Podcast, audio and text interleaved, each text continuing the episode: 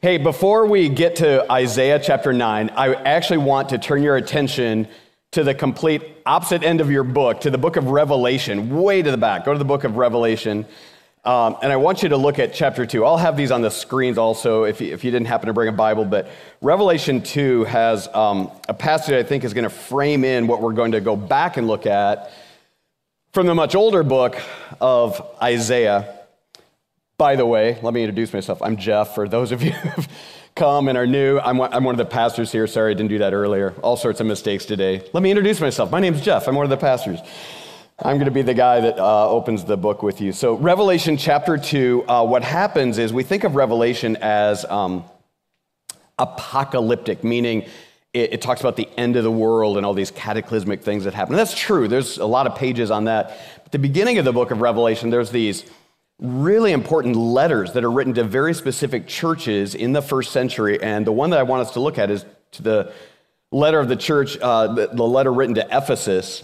And here's what he says He says this to this church I know your works, your labor, your endurance, and that you cannot tolerate evil people. In fact, you've tested those who call themselves apostles and are not, and you found them to be liars.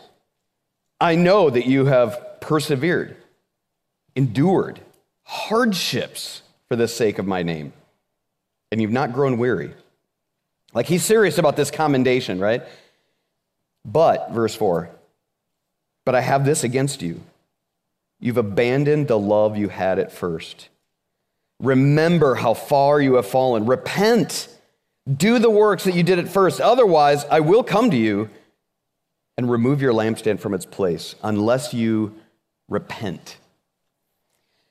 These are pretty chilling words, but they're really important for us to understand because here's what this letter is reminding us God does not just want dutiful obedience from all of us who are his people, right? I mean, look at this commendation that this church gets. They, they are strong. They have been persevering. They are so wise when it comes to the scriptures that they're able to identify people who are even claiming to be apostolic. And yet, hey, they can discern their way through that, find out, no, these are liars. We're not going to follow them, right? They've got so much going for them, so much that we would say that is a strong church. That is a good and faithful church, loyal church.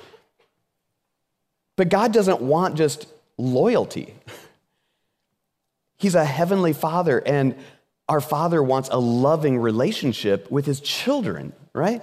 We are, we are to be God's children. We're adopted into His family. And so we are to, to love Him the way that we are loved. We're to love Him back. And so He says, Remember the love that you had at first. Remember what it was like when we first got to know each other, when you first came to know me as Father. Remember that kind of love. And this is one of the only times that He'll actually say, Why didn't you go back and act like you did earlier on? Like most of us, most of the way we lived, he would say, No, no, no, don't go back there, don't go back there. But when it comes to loving him, just that reckless, abandoned, childlike love, he's saying, Actually, remember the way that you loved me?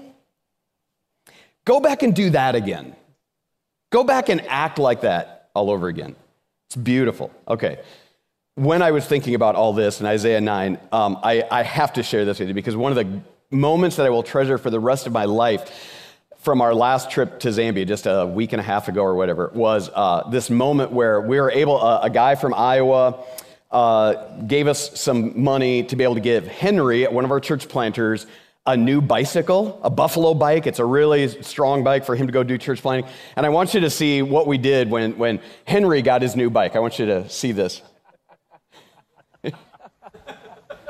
Can you turn the volume up, man? Faster, faster. Listen to him. Faster, faster. No, he's. His laughter is just contagious. So what happens is he gets this new bike and he's all excited. And, uh, and I'm like, Henry, I know the way you guys pile people on your bikes. Let me get on the bike with you, you know? So I get on the back. So then we get to his place, and I'm like, no, let's switch it around. So then I get in the driver's seat, and he gets in the back. We're just laughing. We're, just, we're riding around, and everybody's, you know, you know, and all this stuff. And as this Mzungu is riding this African around on his new bike. But Henry got a new bike, right? And all of a sudden, we went from this is going to be a great tool for church planting. And by the way, let me show you the picture of him as he will normally be taking this. So this, look at how austere he looks, man. And that's Jess on the back. And they are going to go out. The reason they're on this bike, he sent me this just a couple days ago because this is how he goes out and plants churches. This is how he goes out and shares the gospel. He, Jess gets on the back, you know, and these, these guys are parents, they're grandparents. And yet here they are out, you know, planting churches. But in that moment, he got that gift, and it was like we were kids again, right? And we're just running around the yard on his bicycle, laughing and kidding each other. Anyway, for a moment, we kind of had that, that childlike faith. Well, Here's what I want to say, and we're going to make our way now to Isaiah chapter 9. If you've got your Bible, you can make your way back there. As we get to Isaiah 9, here's my, here's my goal for you today. I don't want you to grow up too much, okay? As we think about Advent, Christmas, and now as we begin to look at Isaiah 9, I believe what God wants to do for all of us is say, hey, don't grow up too much don't outgrow first love. Don't outgrow the laughter and exhilaration of childlike faith that just digs what it is to get a new gift and just delight in friendship and delight. Like, there's going to be a lot of hard times for Henry, right? He's, he's going to face a lot as he goes out church planting. But in that moment, just childlike glee and joy. And I want us to find that again. There's, there's a quote that I think really captures what I mean by first love because I don't mean immature love. It's actually a very mature, but, but first love wrapped in maturity. Here, here's what Jonathan Edwards says in his book, Affections. He describes this. He says, as he has more holy boldness, this, this more mature Christian, as he has more holy boldness, so he has less self confidence. As he is more sure than others of deliverance from hell, so he has a greater sense that he deserves it. Isn't that beautiful? He is less apt than others to be shaken in faith, but more apt than others to be moved by solemn warnings, God's frowns, moved by the calamities of others. He has the firmest comfort, but the softest heart richer than others, but poorest of all in spirit. I love this last part. He is the tallest and strongest saint, but the least and tenderest child among them. Isn't that beautiful?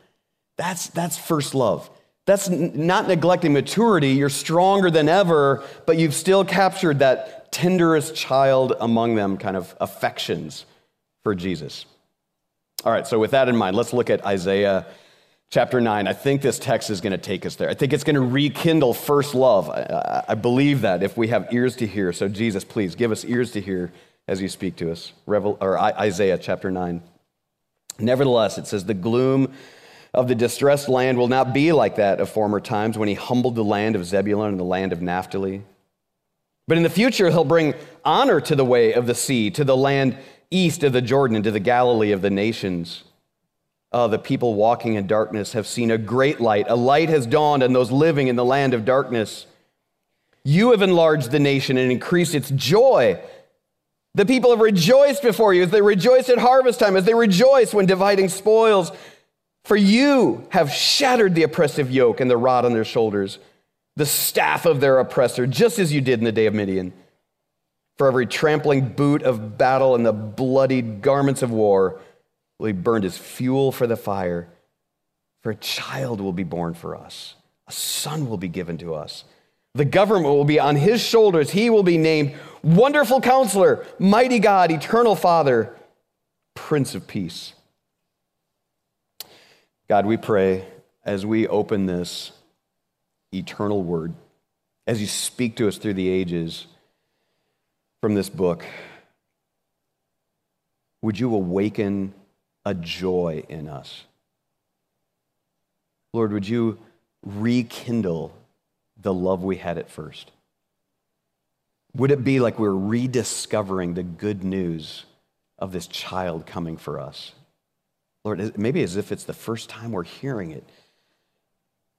But only you can kind of get through um, this hardness that we've created in our hearts. Only you can rekindle that fire. So we're asking you, Spirit, would you do that for us magically, supernaturally through your word, as only you can do?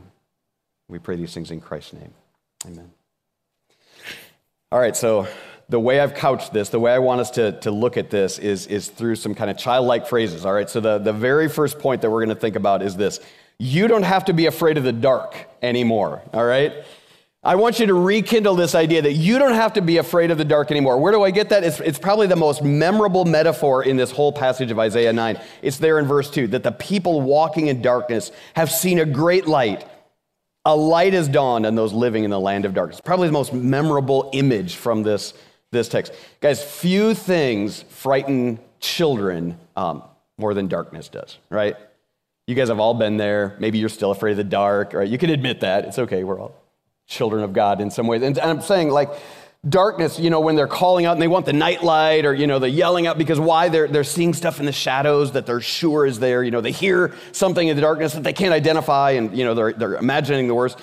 Just imagine what he's describing here in, in Isaiah 9. The whole land filled with darkness. Look at the language that the whole land shrouded in darkness.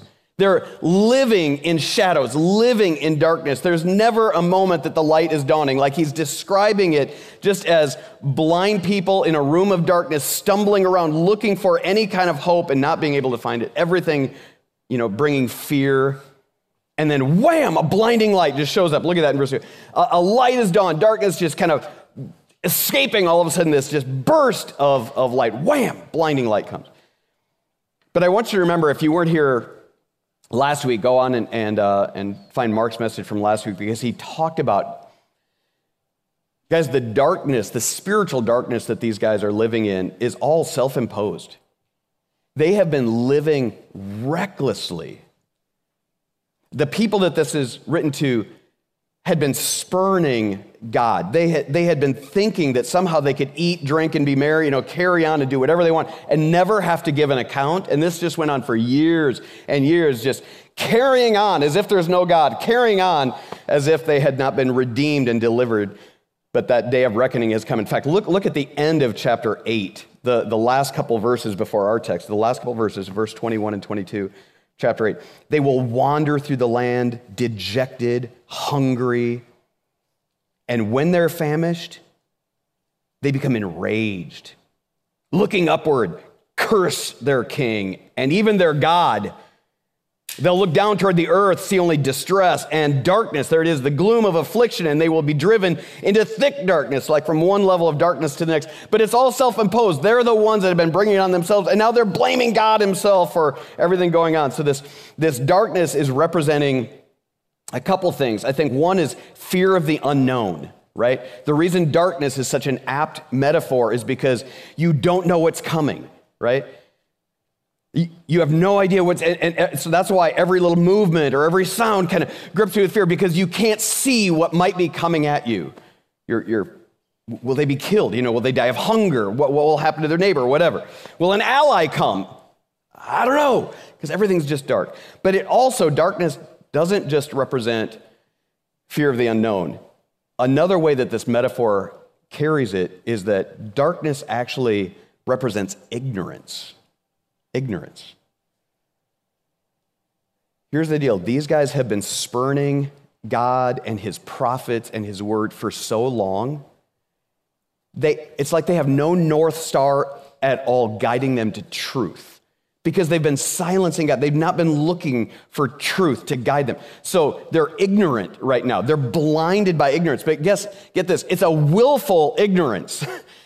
It's not, well, nobody ever told me. No, God had been telling them, but they've had their hands over their ears and their hands over their eyes. It's a willful ignorance, right? So they're of no help to themselves. They're certainly of no help to other people. They need someone else to help them, right? That's the whole point. Someone else has to reach down and help. Someone else has to turn on the light. They're not going to be of any help to themselves. So this self imposed darkness, getting what they deserve, but God doesn't leave them there. He is the one to turn on the light. But what I want you to do is hold, hold your uh, place there in Isaiah 9, but I want you to go to the Gospel of John with me. I want you to see how he picks up this metaphor. We'll have this on the screens also, but, but John chapter 1 actually does a beautiful job of grabbing this metaphor from Isaiah 9 of people walking around in darkness but needing light because John 1 says this In the beginning was the Word and the Word was with God, and the Word was God. This is the way he's introducing Jesus to us. It's beautiful. He was with God in the beginning. All things were created through him. Apart from him, not one thing was created that has been created. In him was life, and that life was the light of men. Now, what he's doing is he's giving a nod back to Genesis, right? What's the very first thing that God created? Everything's darkness, everything's chaotic, everything's doom and gloom. And then what's the first thing that God creates in Genesis 1? Light, right? Let there be light. Bam! Just this burst of, of light. The first thing that he creates to dispel the darkness. And John is saying, hey, it's just like that all over again a world of darkness, and God's going to bring light into it. Look, look at verse uh, 9. The true light that gives light to everyone was coming into the world. Now, he was in the world, and the world was actually created through him, and yet the world didn't recognize him.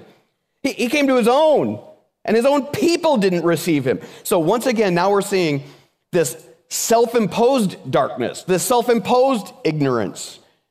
He's trying to come to them, and they're like, no, no, I don't, I, you know, I don't even recognize you. I haven't been watching for you.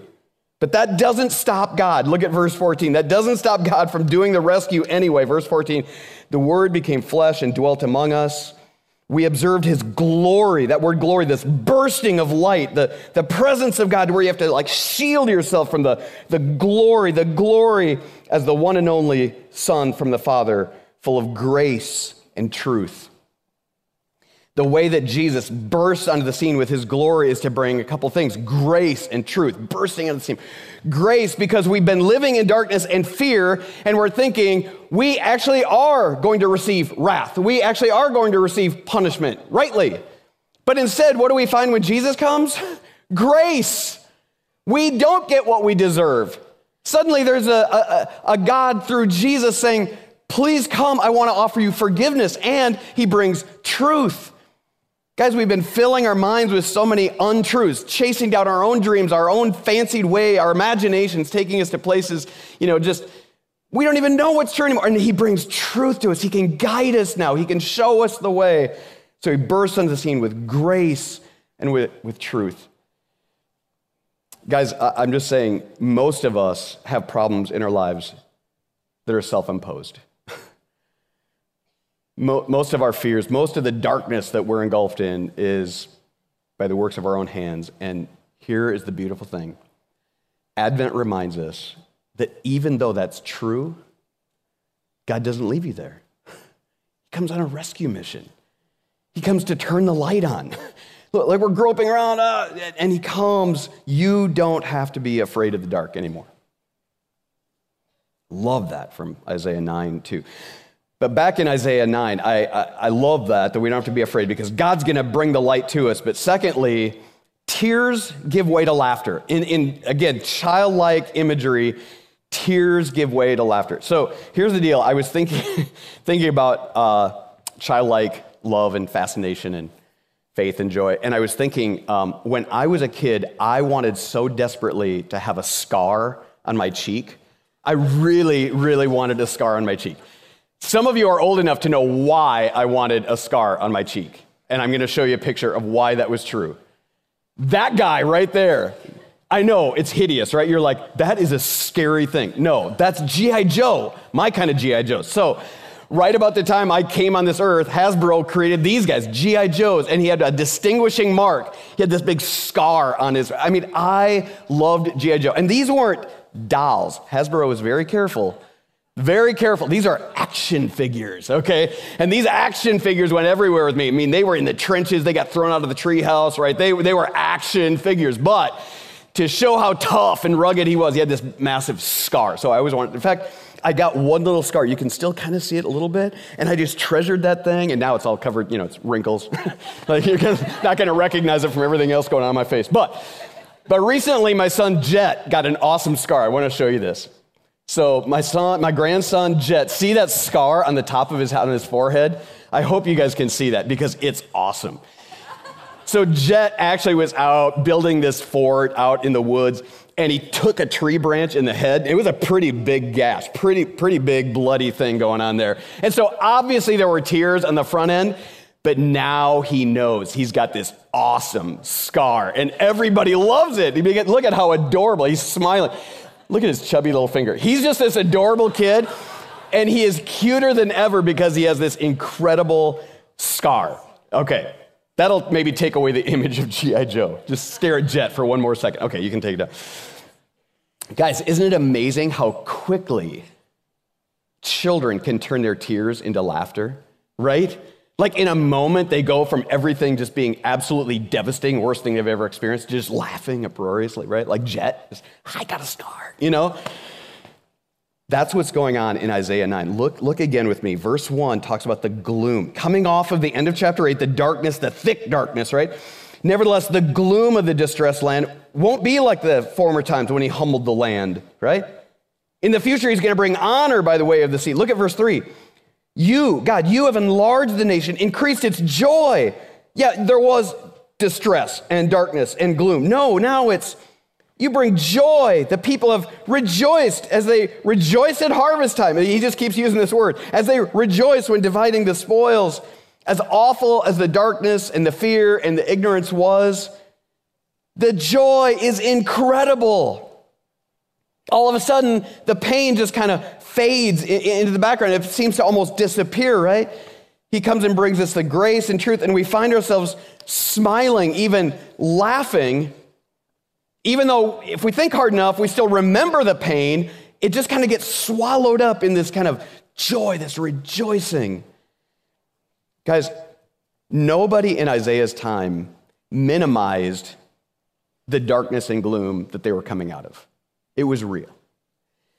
In my own life, you guys, I don't minimize the, the, the real scars of life, right? Getting a scratch on my cheek, yeah, momentary. But you and I, all of us, we carry some real scars, don't we? Stuff that maybe isn't visible. Maybe some of your scars are visible because it actually was a physical trauma. But emotional scars, relational scars, we bear these scars. And if we think long enough about it, if we think hard enough about it, those scars represent pain that can still bring tears to our eyes, right? I'm not minimizing the fact that we bear scars. What I am saying is when Jesus steps in with his light, the joy that he can bring us, those scars just kind of find their rightful place and end up almost being trophies of what God can do through such a wounded person. There's this incredible passage in 2 Corinthians 4. I'll have it on the screen for you as well. 2 Corinthians 4 describes this very thing that Jesus brings to us. He says there, therefore, we don't give up. Even though our outer person is being destroyed, our inner person is being renewed day by day. For our momentary light affliction is producing for us an absolutely incomparable eternal weight of glory. now, understand, when he says momentary light affliction, what's he talking about? He's talking about his outer person being destroyed. like He's being stoned to death at times. He's being chased out of town because of the gospel. He's, he's being afflicted. The scars that he bears are real scars, okay? But he's saying, oh man, in comparison with the weight of glory Jesus has brought to me, in comparison to what I have in Jesus Christ, these afflictions seem like light and momentary things, right? Because of the absolutely incomparable eternal weight of glory. So, guys, Jet's uh, head wound, it really did hurt, right? Like he really, he cried, okay? That recent breakup that you went through, yeah, that's real. That, that was hard. That diagnosis that you just got, that's, it's real, okay? Nobody's minimizing that. That job that you just lost, man, that brings real fear. It, it's, it's legit, it's, it's real, it scares you. But here's what I'm saying Advent reminds us that Jesus is coming, and the kind of joy that he brings is. It, it can make even the scariest, darkest fears just kind of dissipate. And all of a sudden, you find yourself smiling, maybe even laughing. Because even if the trial you're facing right now actually does bring the end to you, okay?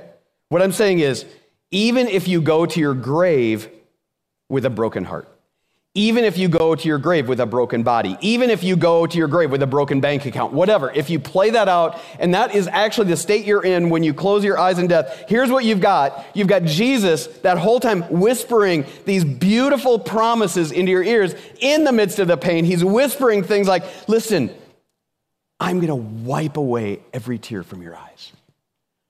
Th- those tears you've got right now, they're legit, they're real. I'm taking you to a place, I'm going to wipe away every tear from your eyes. And guess what? I've been preparing a place for you. And this is a scary place right now. I'm going to take you to a place where you're never going to have to fear again. And in fact, darkness has no place where I'm going to take you. You're never going to see the darkness again. Just keep following me. Keep following me because I am telling you, I will stick closer to you than your most faithful brother. I will never leave you. I will never forsake you. And suddenly, those promises whispered in your ear suddenly erupt in joy. Like even laughter. You find yourself even being able to sing the songs of deliverance in the midst of your pain. So you don't have to be afraid of the dark. Tears actually give way to joy and even laughter. Okay, this last point I want to make, and we're going to close with this in Isaiah 9. It might be the cheesiest one, but just work with me, all right? Jesus captured the flag. Therefore, you're free, okay? Jesus captured the flag, right? So, you remember when you were first playing Capture the Flag when you were a kid, right? And what a bummer it was if you were one of the first ones taken prisoner. You know what I mean?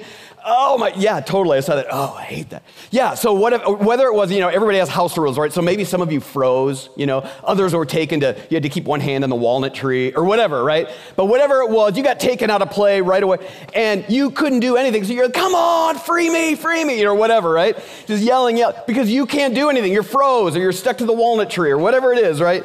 You can't do it until you hear this, Ali, Ali, oxen free, right? Do they still say that? Ali, Ali, oxen free?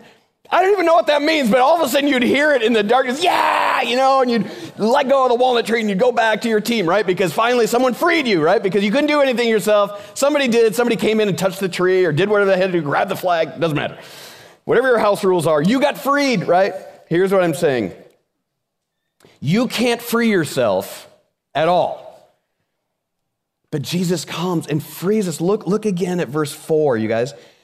You, Jesus, you shattered their oppressive yoke, the rod on their shoulders, the staff of the oppressor. You have, man, shattered that. Every trampling boot uh, of battle, the bloodied garments, like those are real. Like some of my blood was on those garments, right? This is real. This was real war. But you know what? It's so useless now. We're just gonna we're gonna use them for fire just so you can warm your hands, right? They're gonna be useful actually because God's gonna come in and shatter the oppression. We are the enslaved ones. We are the tyrannized ones. We're the ones with a boot on our neck, right? That's the description he's giving. And Jesus comes and frees us. Look, guys, Advent pulls no punches about this. You are hopelessly lost. You, you are hopelessly enslaved. You are trapped in the darkness. That darkness you feel, it's real, and you can't get yourself out. Others have sinned against you. You have sinned against others. You are trapped. And the weight of that sin is oppressive. It feels like this yoke just bearing down on us. And that's when Jesus alone comes in and shatters that yoke.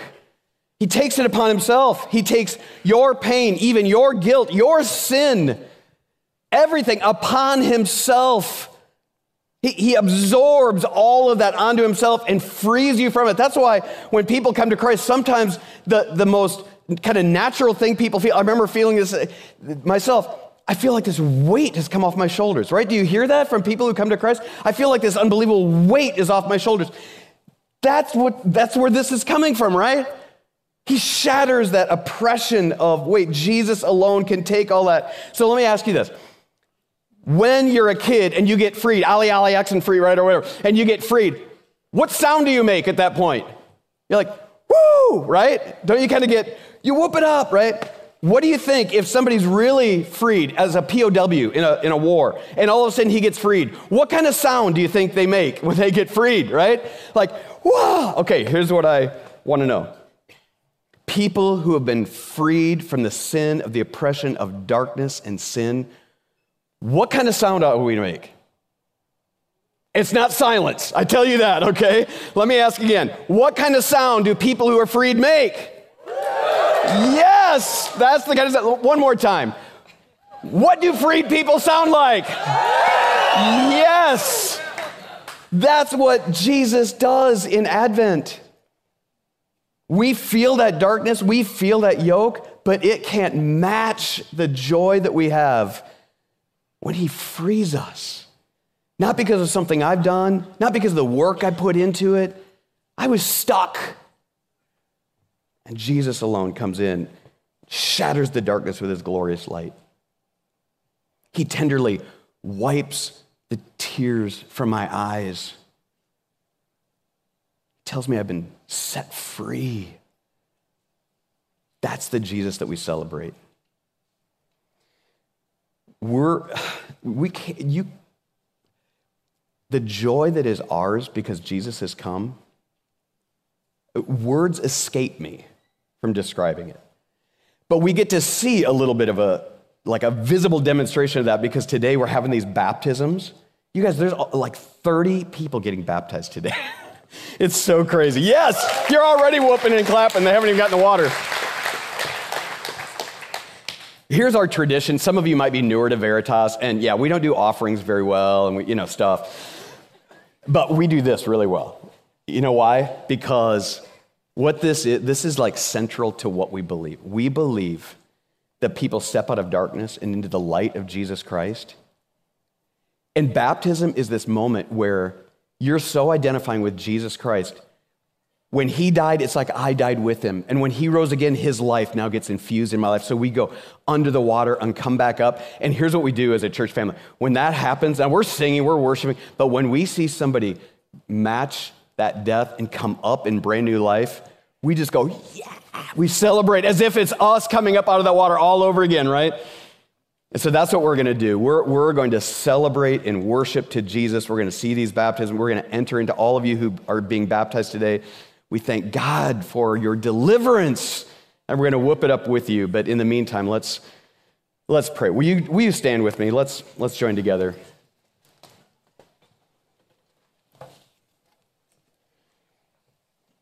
Oh, Jesus.